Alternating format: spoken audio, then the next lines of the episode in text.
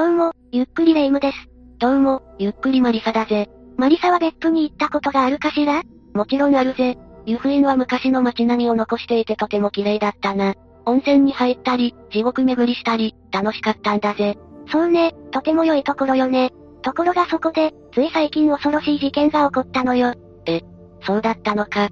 しかも犯人は現在も逃走していて、まだ捕まっていないそうよ。そんな恐ろしい事件が起きていたなんて知らなかったぜ。詳細を教えてくれないか？それじゃ今回は、大分県で起きた別府ひき逃げ事件を紹介するわね。それでは、ゆっくりしていってね。まずは事件の概要を説明するわね。事件が起きたのは2022年6月29日よ。事件現場となったのは、大分県別府市だったわ。かなり最近の事件じゃないか。別府市というと、別府温泉で有名なところだよな。そんな自然豊かな温泉地で、悲惨な事件が起きてしまったの。一体どんな事件だったんだ？午後7時45分頃、別府市のある交差点に、バイクに乗った二人の若者がいたわ。二人は大学生で、それぞれバイクに乗り、赤信号を待っていたのよ。ところがそこへ、後ろから軽自動車が猛スピードで突っ込んできたわ。赤信号なのに危ないじゃないか。車はそのまま、二人の乗っていたバイクに衝突したのよ。その衝撃で大学生二人は50メートル先まで跳ね飛ばされてしまったわ。たまたま現場に居合わせた医療従事者の女性が、警察に通報し、懸命に救助活動を行ったの。周りにいた人も頑張れ、と声をかけていたそうよ。しかし二人のうち一名の大学生は、そのまま帰らぬ人になってしまったわ。もう一名は一命を取り留めたものの、重傷を負ってしまったの。悲惨な事故だな。一体誰がそんなことをしたんだ？犯人は八田与一、当時26歳の男性だったわ。なんと八田は二人を跳ね飛ばした後、その場から逃走し、今も逃げ続けているの。そんな奴が今も道路を走っているなんて、許せないぜ。しかし、八田はなんでこんな事故を起こしたんだろうな。今も逃げている以上はわからないんだろうが、居眠りでもしていたのか？もっと許せない理由よ。どうやら八田は事故を起こす前、大学生と口論していたようなの。事故の数分前、八田は大学生二人を呼び止めて言いがかりをつけていたわ。つまり、わざと二人を引いたということか？事件現場にはブレーキ痕がなかったの。八田は最初から、二人を跳ね飛ばす気で突っ込んでいったことになるわ。衝突時、八田の車は、少なくとも時速70キロオーバーだったそうね。間違いなく、殺す気で突っ込んでるじゃないか。八田が故意に事故を起こしたという証拠はまだないわ。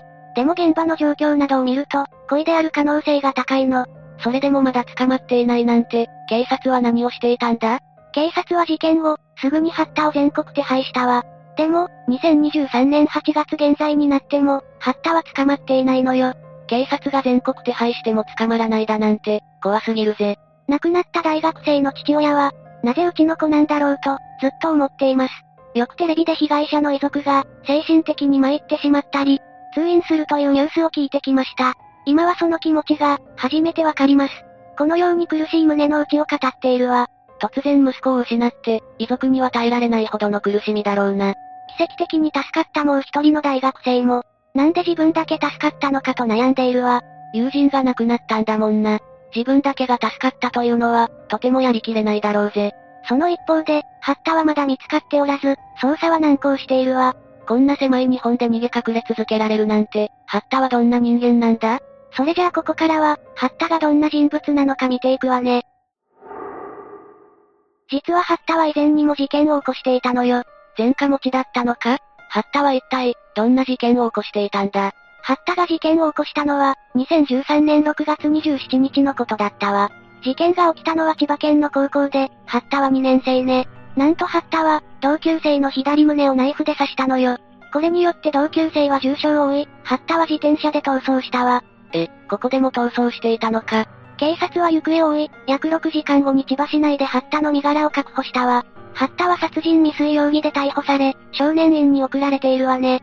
なぜ同級生をナイフで刺したりしたんだ？同級生に後ろから消しゴムを投げられて、頭に来たみたいね。それだけでナイフを刺したりするのか？しかも、学校にナイフを持ち込んでの犯行だからね。普通じゃとても考えられないぜ。だが、千葉と大分では、だいぶ距離があるな。八田は2021年に、千葉から大分へ引っ越したそうね。そして今回の事件を起こすことになったの。同級生を刺したら、地元にはいられないだろうな。それで引っ越してきたんだろうが、その先でこんな事故を起こすなんて、最悪だぜ。悪評が広まったから、大分へ引っ越した可能性は高いわね。千葉の事件でも逃げ出している点も、大分の事件と共通しているわ。八田は千葉での逮捕経験から、捕まらないよう対策を取った可能性もあるのよ。学ぶべきはそこじゃないぜ。だが、警察の手から逃れるのって並大抵のことじゃないよな。なぜ警察は八田を捕まえることができないんだ？警察が逮捕できない理由は、3つほど考えられるわね。3つもあるのか？1つずつ教えてほしいぜ。わかったわ。ここからは警察が八田与一を捕まえられない理由について見ていくわね。まず一つ目の理由は、被害者と八田の間に何の接点もないという点よ。言いがかりをつけていたのに、知り合いじゃなかったのか。八田は事件直前、ショッピングモールの駐車場で、大学生たちに因縁をつけていたわ。なぜ赤の他人に因縁をつけることになったんだ？目があったから、だったそうね。なんだって、それだけなのか？この時、八田は大音量で音楽を聴いていたの。おそらくそれを大学生が見て、目があったんだと思うわ。それだけで因縁をつけるって、どう考えても異常だぜ。大人の皮をかぶった子供のような人物だったんでしょうね。だから、八田は被害者との接点がないのよ。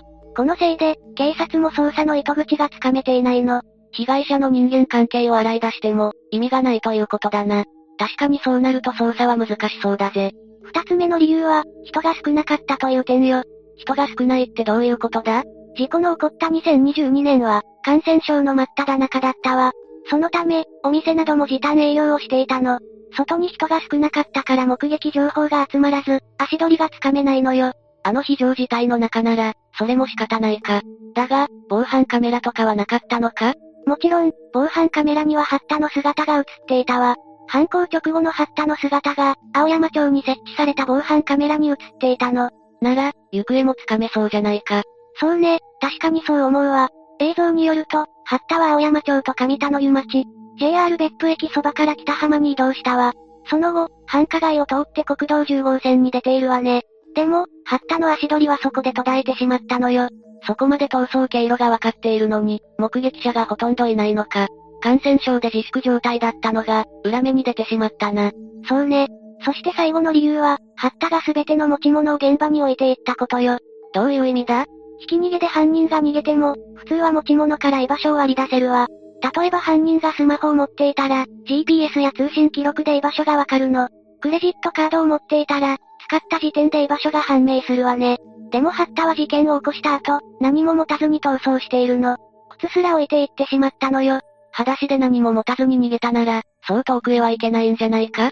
八田は絶対に捕まりたくなかったようね。所持品から居場所を特定されることを、すでに知っていたんだと思うわ。前科があるし、よほど捕まりたくなかったんだろうな。でも早く捕まえないと、また被害者が出てしまうかもしれないぜ。大分県警も事態を重く見たのか、2023年6月に八田の動画を公開したわ。八田の動画って？これまでも防犯カメラの映像は公開していたわ。そして今回、新たに八田の姿がよくわかる動画が公開されたの。大分県警の公式 SNS に上げられた動画は、800万回以上表示されたのよ。SNS の拡散効果はすごいな。これで目撃者が出てくることを祈るぜ。遺族も、支援者と共に八田の行方を追っているわ。独自で懸賞金500万円を用意し、情報を求めているのよ。それでもまだ八田の行方はつかめていないの。八田の細かい特徴はないのか？もっと詳しく知りたいぜ。八田の大学時代の友人によると、彼は切れやすい性格だったらしいわ。大学時代にも、何度か言い合いになっていたそうよ。なんとなくこれまでの話で想像はつくが、争いが絶えない人物だったんだな。それから、八田の価値観がよくわかる動画があるわ。インスタグラムの動画で、八田はこう語っているの。自分には人生のプランなんてない。これからどうやって生きていくかといったら、生活保護というシステムがある。介護料金や医療費がタダになるシステムだ。将来を見据えて安定するには、すごく重要なものになってくる。万引きや置き引きをしていけば、タダで物が手に入る。鼻から真面目に生きるつもりがなかったんだな。つくづく頭のおかしいやつだぜ。八田は自分が生きるためなら、犯罪をしても問題ないと主張していたわ。それと、八田は大阪の西成に興味を持っていたの。どうして西成なんだ？おそらく西成には、生活保護者が多いからだと思われるわ。西成は生活保護者の聖地なのよ。低所得者向けのアパートが多いし、一泊500円で泊まれる簡易宿泊所もあるのよ。西成って、すごい場所なんだな。八田は生活保護を受給してからの生き方を、普段から調べていたんだと思うわ。き聞けば聞くほど、人間のクズすぎて胸クソが悪くなってくるな。生活保護は本当に必要な人が頼るもので、ハッタみたいな奴に利用させるものじゃないぜ。その通りで、生活保護はあくまでセーフティーネットよ。なのにハッタのような連中のせいで、変なイメージがついてしまっているわ。ハッタの手がかりはこれ以上ないのか？今は少し、手がかりが出てきているわ。実は歌舞伎町で、ハッタらしき人物が目撃されているの。ホストのような格好をして、スマホで出勤確認をしていたそうよ。夜の仕事なら、身元確認もされないってことか。今はそうでもないらしいわ。少なくとも大きなお店は、身分証がないと雇ってくれないそうね。歌舞伎町で身分証がなくても働ける仕事は、お店の呼び込みくらいなの。ただ、呼び込みは違法行為よ。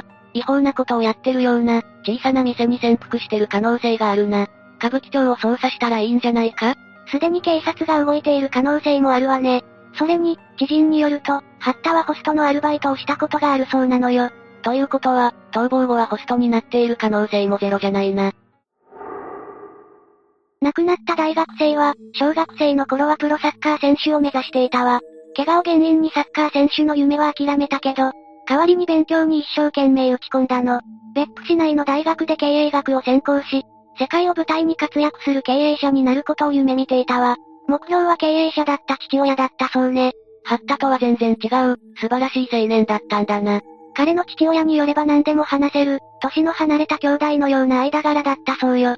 母親の誕生日には、お小遣いで入浴剤をプレゼントしたこともあったわ。母親思いの素敵な人だぜ。両親との関係も良かったんだな。実は、遺族の元にハッタの母親から、手紙が2通届いているの。息子のしたことを、深く詫びる内容だったわ。そんな手紙をもらっても、許せるものではないよな。奇跡的に助かった友人も、事件後に価値観が変わったそうよ。今までは自分のことだけを考えて、良い車や家を持ちたいと思っていた。けれど、事件があって周りの人たちから、たくさん助けられました。だから自分もこれからは、お世話になった人に恩返ししたい。なりたい自分の将来像が変わった。このように語っているわ。友人も素晴らしい人物だな。助かって本当に良かったぜ。亡くなった大学生が、友人である彼を変えたとも言えるわね。それだけ亡くなった方も、尊敬されていた人物だったということだな。そんなすごい青年が、ハッタの身勝手な犯行によって命を奪われてしまったわ。これだけの大事件を起こした人間が、まだ捕まらないなんて許せないぜ。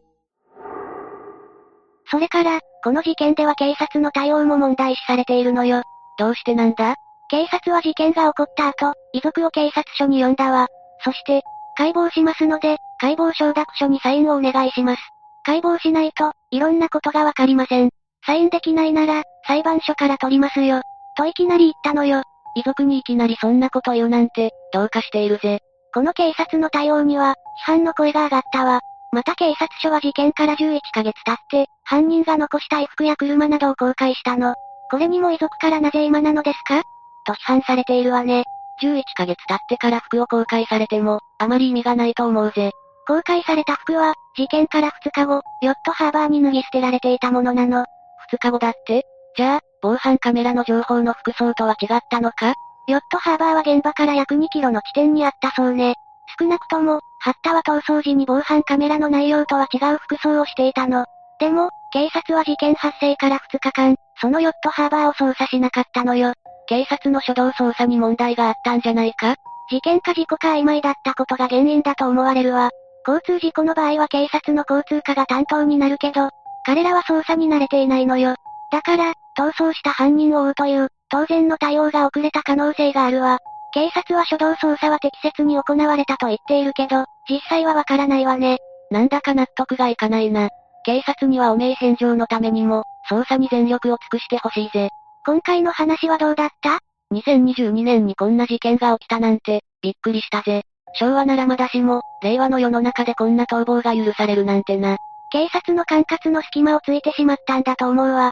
感染症の真っ只中という時代背景も、不運だったわね。ハッタが前科持ちで、警察の対策を知っていた可能性も否定できないよな。